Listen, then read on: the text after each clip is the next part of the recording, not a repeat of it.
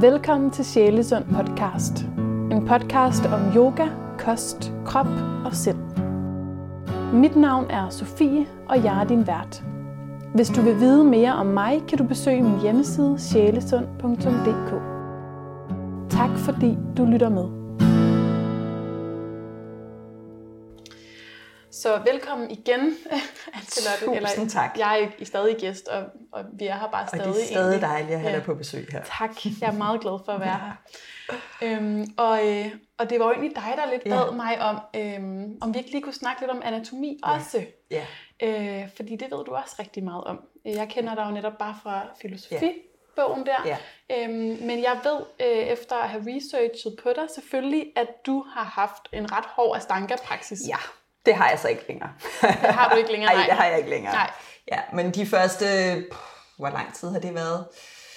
12-14 år af min sådan yoga-praksis i hvert fald, var jeg, øh, det passer ikke helt. Jeg har altid været sådan lidt en snyde af stangi, der også har lavet lidt andre ting ved siden af. Men, men hoved, hovedparten af min praksis var i, i lang tid, igennem lang tid, måske endda så meget som 15 år, var faktisk Astanga-baseret. Og hvad er Astanga? Ja, til dem, der ikke ved ja, det. Så Astanga er jo, man kan sige, alle, der har været til en eller anden grad af dynamisk vinyasa flow-klasse, har lavet noget, der er baseret baseret på Astanga-systemet. Det er ligesom, kan man sige, den oprindelige form for yoga i bevægelse. Ikke? Så den her svedige yoga på en skridsikker yoga måde, man ser, at på den ene eller den anden måde inspireret af Astanga. Astanga er nogle sekvenser, øh, nogle serier, som man, som man stille og roligt bevæger sig igennem, som man får stilling af sin lærer jo når man kan noget, så får man den næste stilling osv. Så, videre, så man kan sige på den måde, at det er forholdsvis hierarkisk opbygget, opbygget, og det er selvfølgelig også opbygget i forhold til dem, der træder ind i praksisen med en fysik, der allerede kan de ting, det kræves, har en større chance for at komme videre end dem, der har en måske lidt mindre Astanga-relevant bygning. Og nu kommer øh, vi allerede lidt ja, ind på, at, på at Astanga jo ja. måske er så for mange, ja. der ikke ligesom passer ja. ind i kassen, ja. de vil de vil føle sig. Altså jeg vil skynde mig at sige, at det som jeg, det, som jeg selv har fået med af Stangagen, det er en kærlighed til min daglige praksis. Og en accept af, at nogle dage er der noget, man kan, og nogle andre dage er der noget andet, man kan. Øh, men det at rulle måtten ud på, det er så dagligt, siger jeg, men i traditionel astanga er det så enten 6 dage om ugen, eller 5 dage om ugen, hvis det er nymåne eller fuldmåne. Og kvinder får så lov til at holde 3 dages fri omkring deres menstruation. Men lad os sige 5-6 dage om ugen i hvert fald som udgangspunkt, hvor man ruller sin måde ud, og hvor man laver sin yoga-praksis om morgenen. Og selvom at min praksis ikke længere formelt er stanga, har jeg stadigvæk en daglig praksis hver Så den her øh, regel... Så regelmæssigheden ja. er en fantastisk gave øh, at få med sig, synes jeg. Øh, fordi at det sætter, det sætter, yogaen sætter jo bare altid din dag i perspektiv, og du får en, øh, nu snakkede vi i i vores yogafilosofi-afsnit om Pratyahara, men den her øh, mulighed for at tjekke ind med dig selv, er jo noget, du får og har, hvis du har en daglig praksis. Som ikke nødvendigvis behøver at være to timer lang. Det kan den jo ikke for de fleste af os, men måske nogle gange bare et kvarter, 20 minutter, bare lige det at lande med sin vejrtrækning og sin mm. krop. Ikke? Så det har været for mig en stor, stor gave i forhold til Astanga. Det, der har været en mindre gave, har været, at Astanga ligesom rigtig meget andet af den yoga, vi er blevet præsenteret for igennem de sidste 20 år, er ret fokuseret på øh, smidighed, og også fokuseret på en grad af smidighed, som de fleste kroppe ikke rigtig kan opretholde øh, igennem længere tid, hvis de også skal fungere på alle mulige andre måder end lige præcis på måden.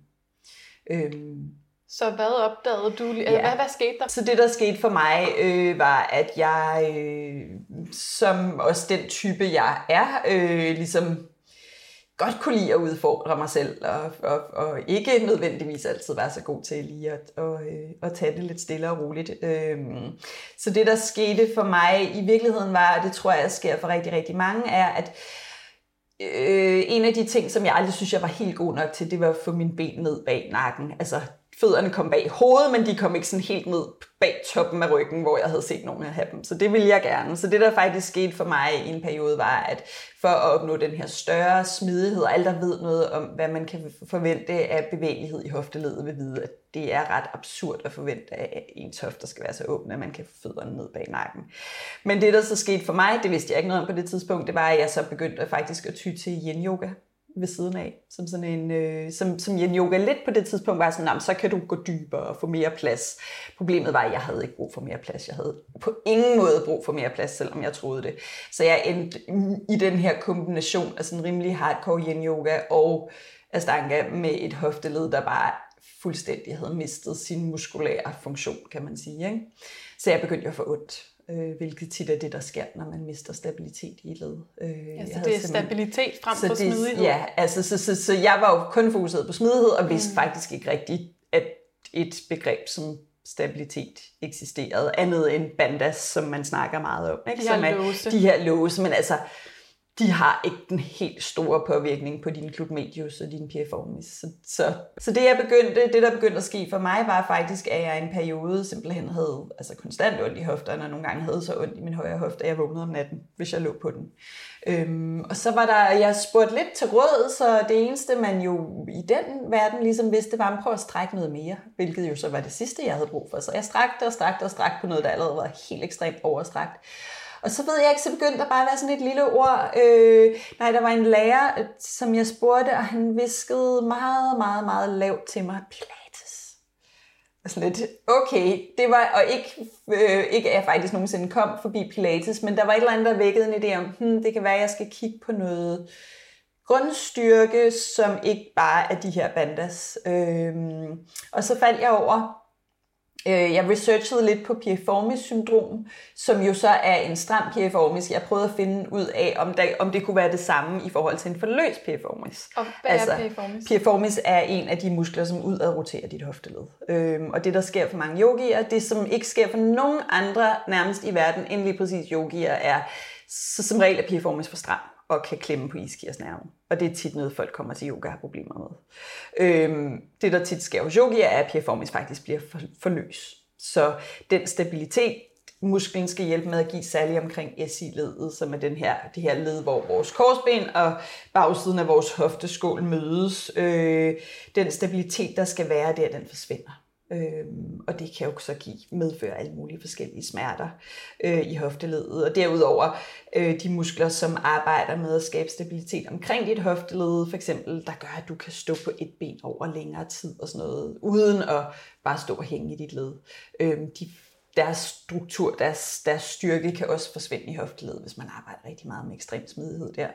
Så jeg faldt over, øh, efter at have sådan kigget lidt, øh, faldt jeg simpelthen tilfældigt over en øh, video på Yoga Glow med Tiffany Cruikshank, som jeg endte med at tage en uddannelse med, omkring stabilitet i hofteledet. Og jeg var ved at dø den første. Altså jeg kunne, jeg, der var ingen af de ting, og jeg så mig jo selv som sådan en rimelig avanceret yogi. Men det hun præsenterede der, som bare styrke omkring det her led, som jeg ingen styrke havde i.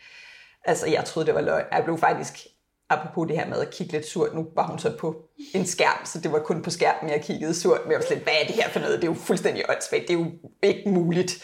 Men da jeg havde lavet den video øh, tre gange, øh, havde jeg faktisk ikke ondt længere. Hvad, hvad var det mere Og det var simpelthen bare at helt basalt at komme ind og styrke alle de muskler omkring hofteledet, som giver dig stabilitet. Så det var styrke den store sædemuskel, det var styrke de muskler, der sidder på siden af hoften, og det var styrke de udadroterende muskler. Og inderlov. Så ret simpelt. Var det sådan lidt pilates det var, nem, det var egentlig det, hun gør, som jeg synes er fedt, og som også er det, jeg underviser meget i. Det er at tage nogle, tage nogle styrkeøvelser ind i de yogastillinger, vi alligevel laver. Så i stedet for bare at stå og hænge i en stilling, er hun meget på, at man kommer lidt ud af stillingen, så i stedet for at gå så dybt man kan, så løfter man sig selv lidt op, så det faktisk er styrken i musklerne, der holder en, og ikke bare sådan en give dem slip i ledet. Ikke?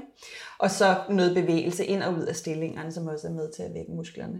Og det, der så er så fint øh, ved at arbejde på den her måde, det er, at når de muskler bliver vækket, så kan du lige pludselig også mærke, at de er der, når du går op ad trappen, eller når du står i netto og venter, og mærker, okay, skal jeg stå og hænge her, eller skal jeg lige prøve at stå og have fornemmelsen af, at jeg får løftet lidt op og får fundet noget styrke. Ja. Og øh, de fleste af, af dem er ikke nogen særlig store eller særlig stærke, muskler, så det er ikke nogen, man behøver at arbejde vildt meget med, men det er vigtigt, at man gør det ret meget. Og der var faktisk lige sådan en artikel i, øh, jeg tror bare det, jeg synes det var BBC, som jo så er en, det må have været deres nyhed, og så jeg fik tilsendt en, en elev om, hvor mange yogalærere i 40'erne, som i England er begyndt at skulle have hofteoperationer, altså simpelthen have kunstige hofter. Øhm, og så som alle den slags artikler, som godt kan lide at have sådan lidt, et lidt sensationspræg, så er det sådan, yoga gør, at du skal have opereret dine hofter. Og det kan yoga sagtens gøre, men det behøver det ikke, Nej. hvis du integrerer øh, en grad af stabilitet og integrerer en forståelse af, at nogle af de klassiske yogastillinger, som for eksempel at tage benene bag nakken, måske ikke er super hensigtsmæssige. Og nu er sådan en stilling jo måske noget, som ikke ikke heldigvis ikke bliver ja. praktiseret så meget derude. Er der nogle stillinger, som, som er, er de her meget Men klassiske, altså, som man mange skal af være... Vores, bare vores stående stillinger, altså jeg ser tit sådan en som, og nu bruger jeg lige et sanskrit ord, Utita Pasvakunasana, altså, som, som simpelthen er, at du har stået og kriger to, og så går du ned, og så sætter du din hånd i gulvet ved siden af din forreste fod at hvis du står i længere tid i den, og hvis du står og hænger lidt i dit hofteled, jamen, så kan den også, altså hofteled er en ret stabil struktur, så det er ikke sådan, at øh, så gik min hofte af led, og så skulle jeg have en ny hofte.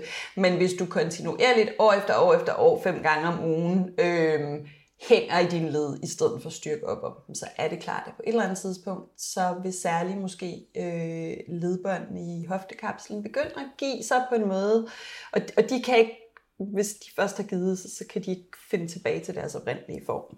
Så den her opmærksomhed på, at det ikke handler om at gå dybt, at det ikke handler om at have en lærer, som går ind og presser dig til at gå dybere, men at du altid holder dig en lille smule på den side, særligt hvis du har tendens til at være hypermobil, øh, af og skulle arbejde lidt og skulle mærke, at dine muskler arbejder for at holde dig i stilling. Og lige lidt mod tyngdekraften Lidt også. mod at arbejde en lille smule op mod tyngdekraften. Ja. Ikke? Og det tror jeg måske er den vigtigste ting, særligt for meget smidige elever, at tage med sig den her bevidsthed om, ja, det er selvfølgelig fint at være smidig, men derfor har jeg nok ikke brug for at blive endnu mere smidig, end jeg er måske er jeg faktisk brug for en lille smule af det modsatte. Ikke? Så vi har den her, hvis du får en super stiv fodboldspiller ind, så kan det godt være, at han vil arbejde med sin smidighed. Hvis du får en pige, der har danset i mange år ind, så vil du ikke arbejde mere med hendes smidighed, så vil du faktisk arbejde med hendes styrke. Mm. Og der har jeg bare set i mange år, at lærerne har kastet sig over de smidige piger, for at gøre dem endnu smidigere. Og der er sådan en, synes jeg, en god beskrivelse af, at det føles fedt, indtil det ikke føles fedt længere. Og når det ikke føles fedt længere, så er det, jeg vil ikke sige for sent, fordi du kan godt gå ind og stabilisere, men nogle gange så er der altså kommet noget skade i, i, i øhm, særlige ledbånd, som er uoprettelige. Ikke? Så altså, nu, altså i de her meget sådan aktive stående ja. stillinger, der, der er vi jo muskulært aktive. Ja. Men nu tænker jeg for eksempel på sådan en som øh, altså løberen eller lunge, øh, øh, hvor mange jo både i den lave og den høje ja. øh, der, der tænker jeg meget, det her ja. med at bare give slip ja. og hænge, ja. ikke er særligt hensigtsmæssigt. Særlig hensigtsmæssigt. At vi mere lige ja. løfter ja. os op i den ja. stilling, og mange vil jo ja. gerne ligesom ja. komme dybt og strukket ja. det der forlov. Og ja. sådan. Ja. Det kunne være en problematisk stilling. Det kunne være en rigtig problematisk stilling. Det er meget sjovt, du nævner den. Jeg var faktisk til noget undervisning for nylig, hvor, at jeg kunne med, hvor, det var, hvor det var lidt derhen af, og læreren var sød til at sige, jamen, tage nogle klodser under dit sæde, så du ikke kommer lige så langt ned, du kan, og sådan noget i den lave løber, ikke? Og jeg kunne stadigvæk mærke for mig, at det er bare et no-go. Altså jeg skal bare slet ikke ind i nærheden af grænsen for min range of motion, fordi den er alt for stor i virkeligheden. Og der stod, og jeg tror, vi stod i den i op mod tre minutter eller sådan noget. Og for min krop i hvert fald, der er det sygt usundt, og det går ondt med det samme, og det tager flere dage at rette op på. Øhm, så der kan sådan noget som kortere hold, altså at man ikke bliver stående for evigt.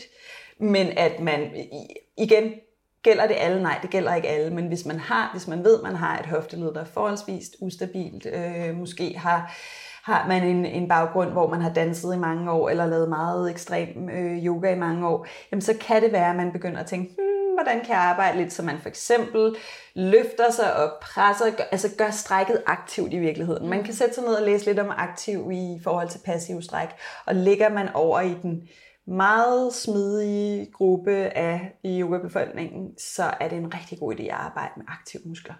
Så der er stadigvæk en grad af stræk, men du strækker på muskler, der er stærke.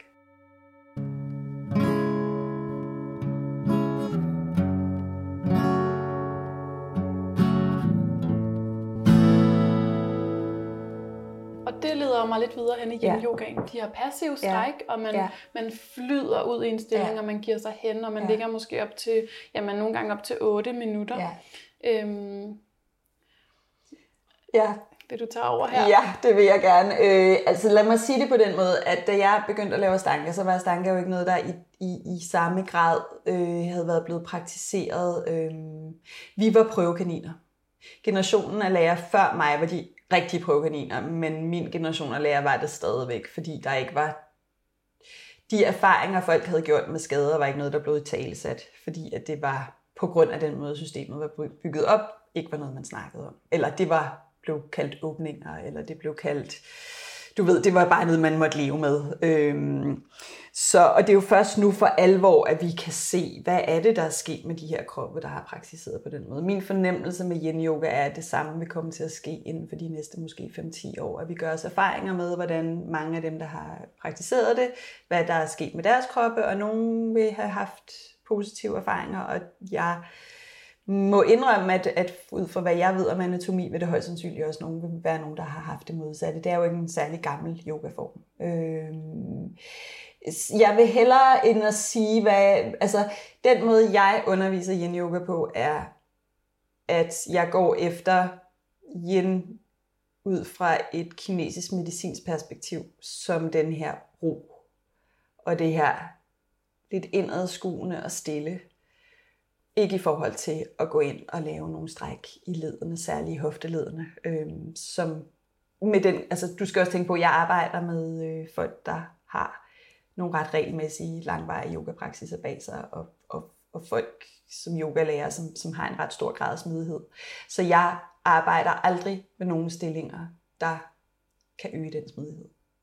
Så det vil sige, at jeg arbejder, jeg plejer at kalde det restaurativ igen. Så vi ligger i noget, hvor det mere handler om at få skabt noget energi igennem de meridianforløb, vi arbejder med, men aldrig rigtig, altså man tager ledet ud af ligningen, hvis det giver mening. Mm. Så man kan mærke en grad af ro, man kan mærke en grad af nærvær i sin krop, man kan mærke energien strømme langs siderne eller inderlårene, eller hvor det nu er, men altid på en måde, så der ikke opstår nogen grad af stræk i ledet.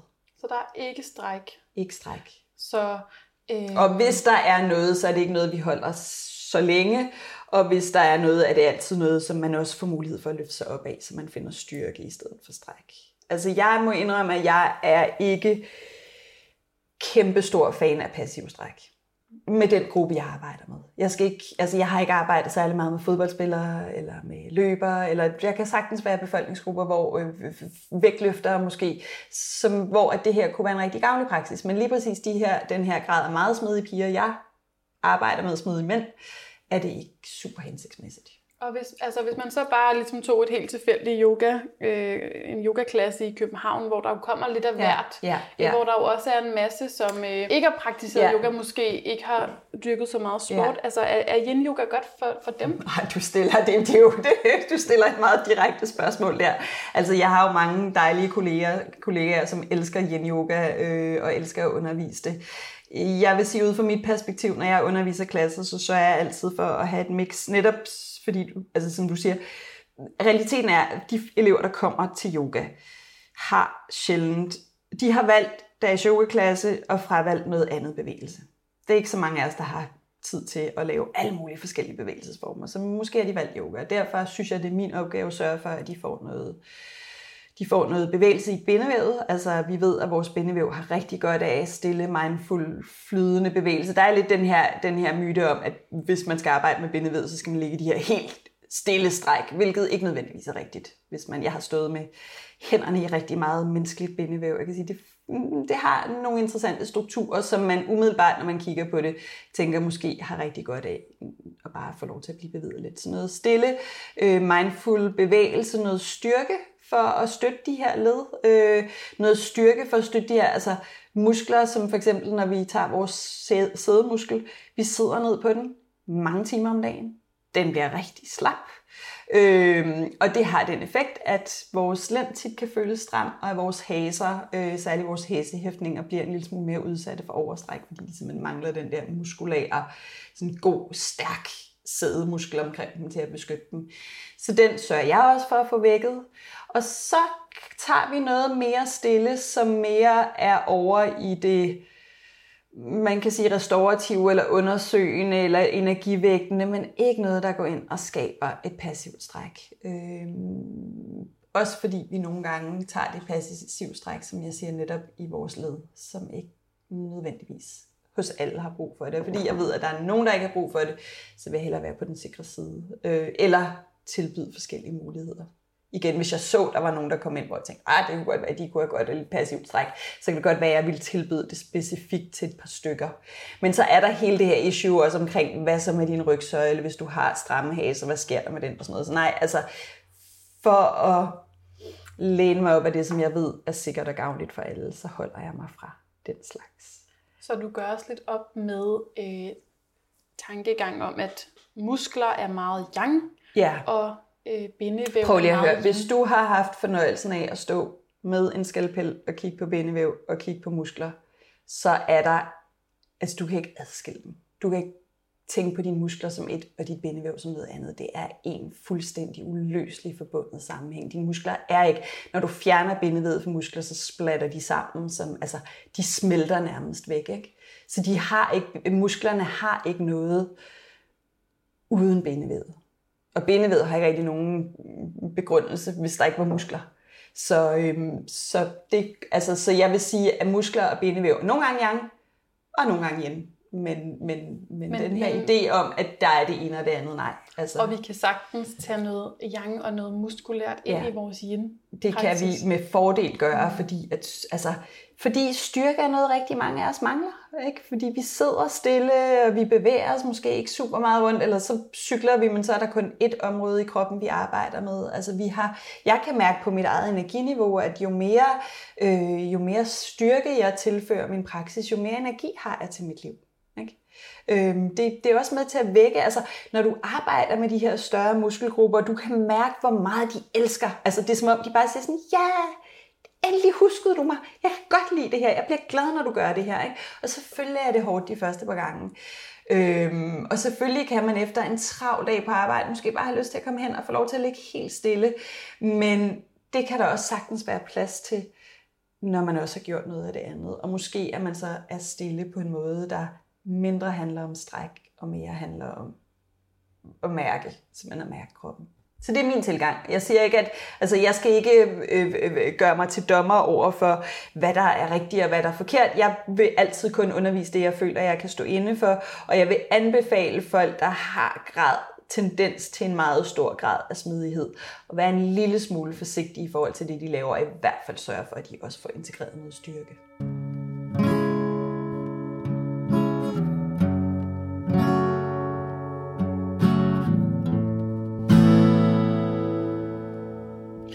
Så dem, der ikke er helt vildt smidige, at der, ja. der er ikke sådan helt den samme...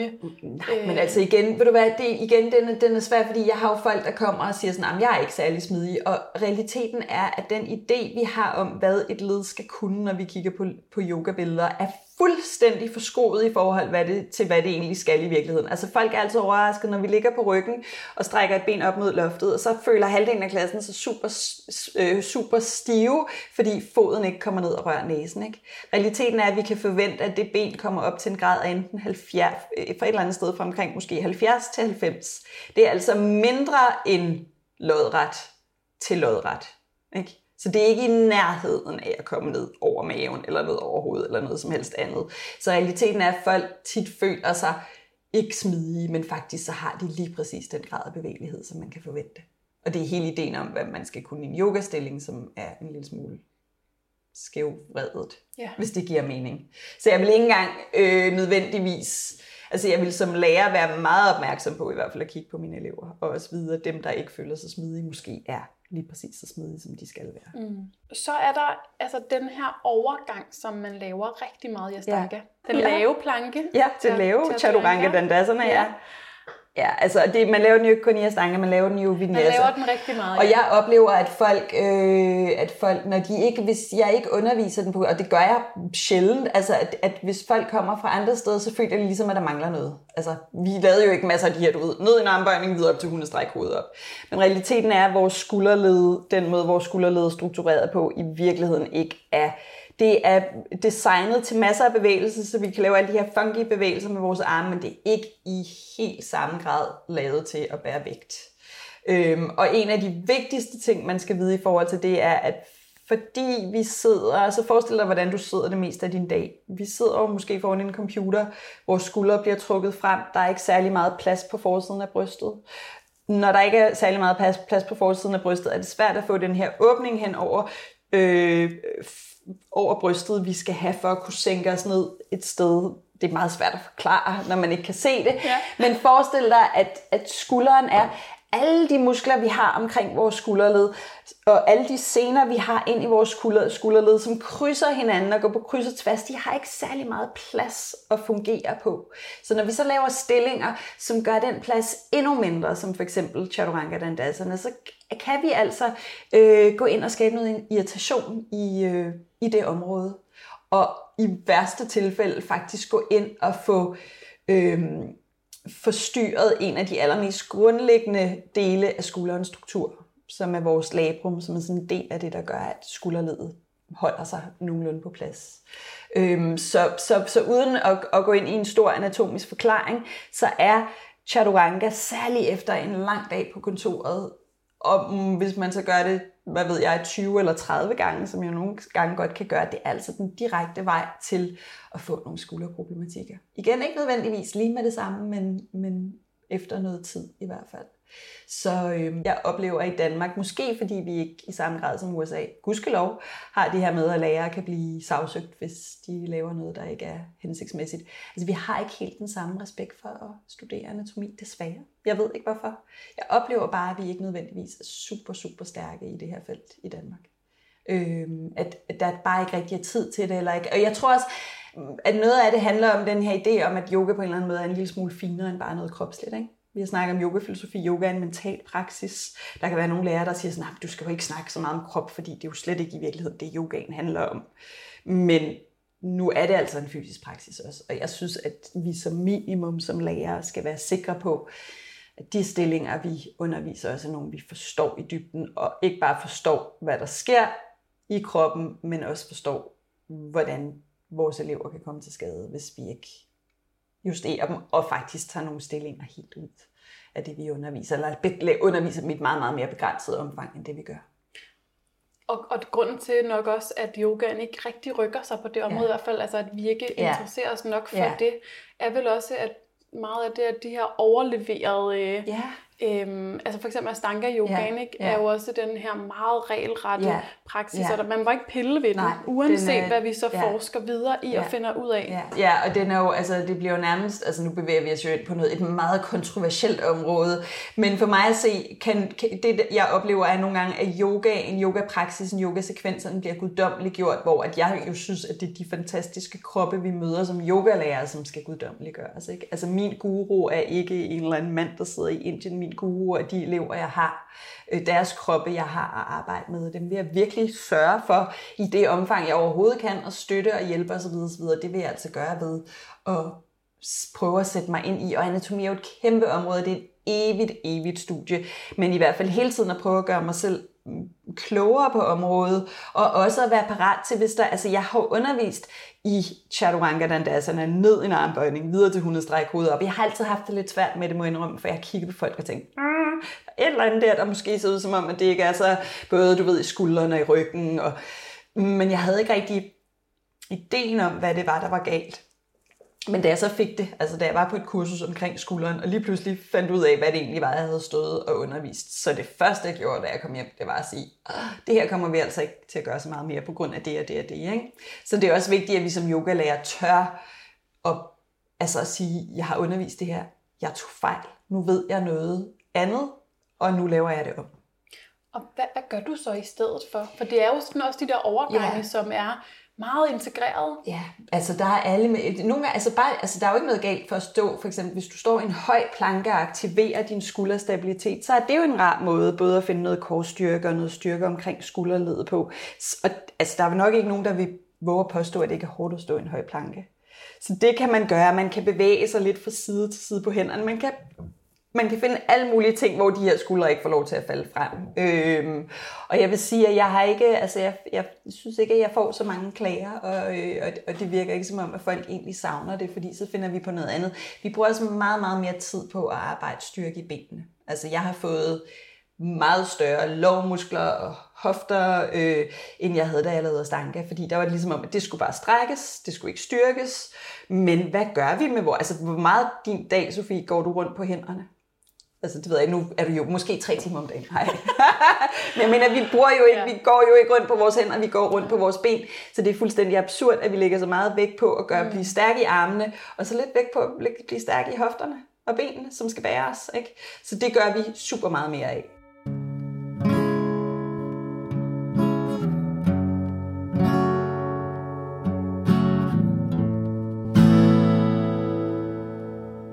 Ud fra alt, hvad jeg ved om anatomi, og ud fra en praksis, synes jeg, som er ret funderet i min egen krop, der kan jeg måske på en måde, så jeg ikke får ondt i skulderen bagefter, lave chaturanga fem gange i løbet af en praksis.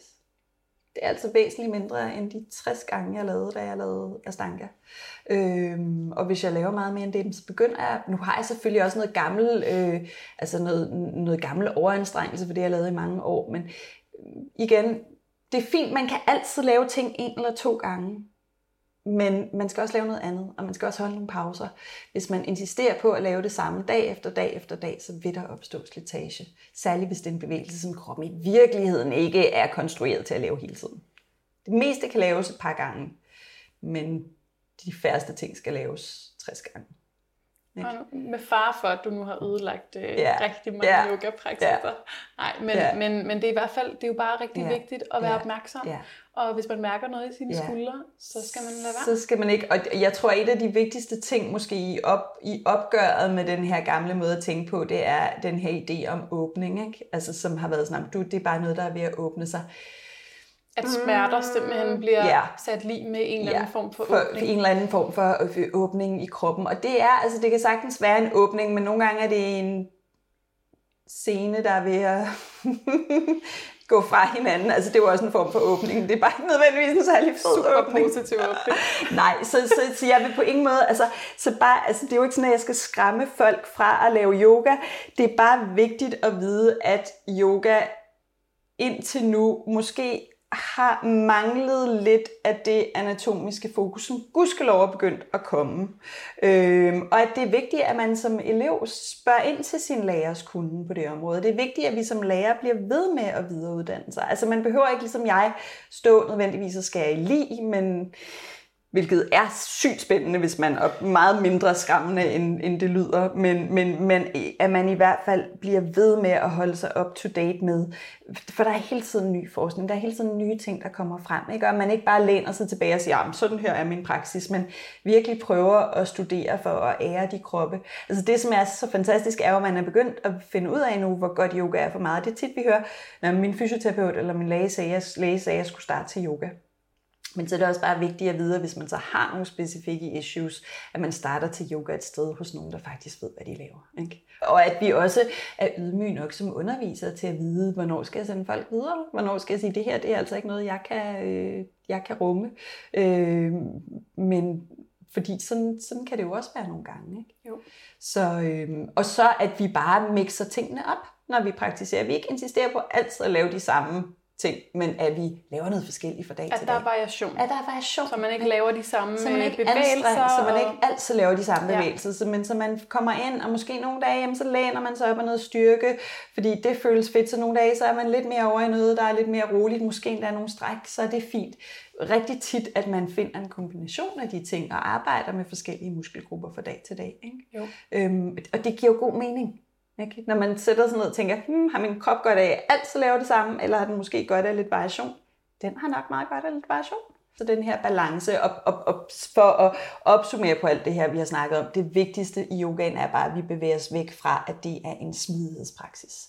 Men at vide, at smidighed er ikke alfa og omega. Det er stabilitet, det er smidighed hvilken slags krop vil du have? Du vil nok have en krop, der kan alle de funktioner, den skal kunne, når du skal ud i verden. Ikke? En funktionel altså, krop, ja. ja. Altså jeg plejede at have en krop, som var ufattelig øh, blæret to timer om dagen på min måde, og resten af tiden var den bare ret træt og ret øm, og jeg kunne mest bare sidde i en stol.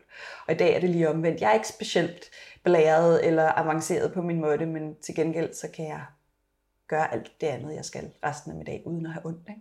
Så også at se yogapraksisen som noget langsigtet. Jeg tænker, jeg siger altid til mine elever, at vi vil godt kunne det her, også når vi er nogle damer på 105, der mødes. Ikke? Altså at vi kan bevare nogle... Mit mål med, med den fysiske del af min yogapraksis er i virkeligheden, at jeg vil kunne gøre rent i mit hus, øh, snøre min snørebånd, øh, alt hvad jeg har lyst til, også når jeg er 95. Ikke? Og ikke helst øh, få hofteoperationer, fordi jeg har lavet nogle ting, der er uhensigtsmæssige i min praksis. Så en god grad af bare ved, at det skal balanceres, og selvom man ikke ved så meget om anatomi, så ved, at hvis du elsker din yin-yoga-praksis, sørg også for at lave noget, der styrker. Det er måske det vigtigste, ikke? Ja. At, at det, skal, det hele, der skal være yin, der skal være yang. Øh, også i din praksis, også i din krop.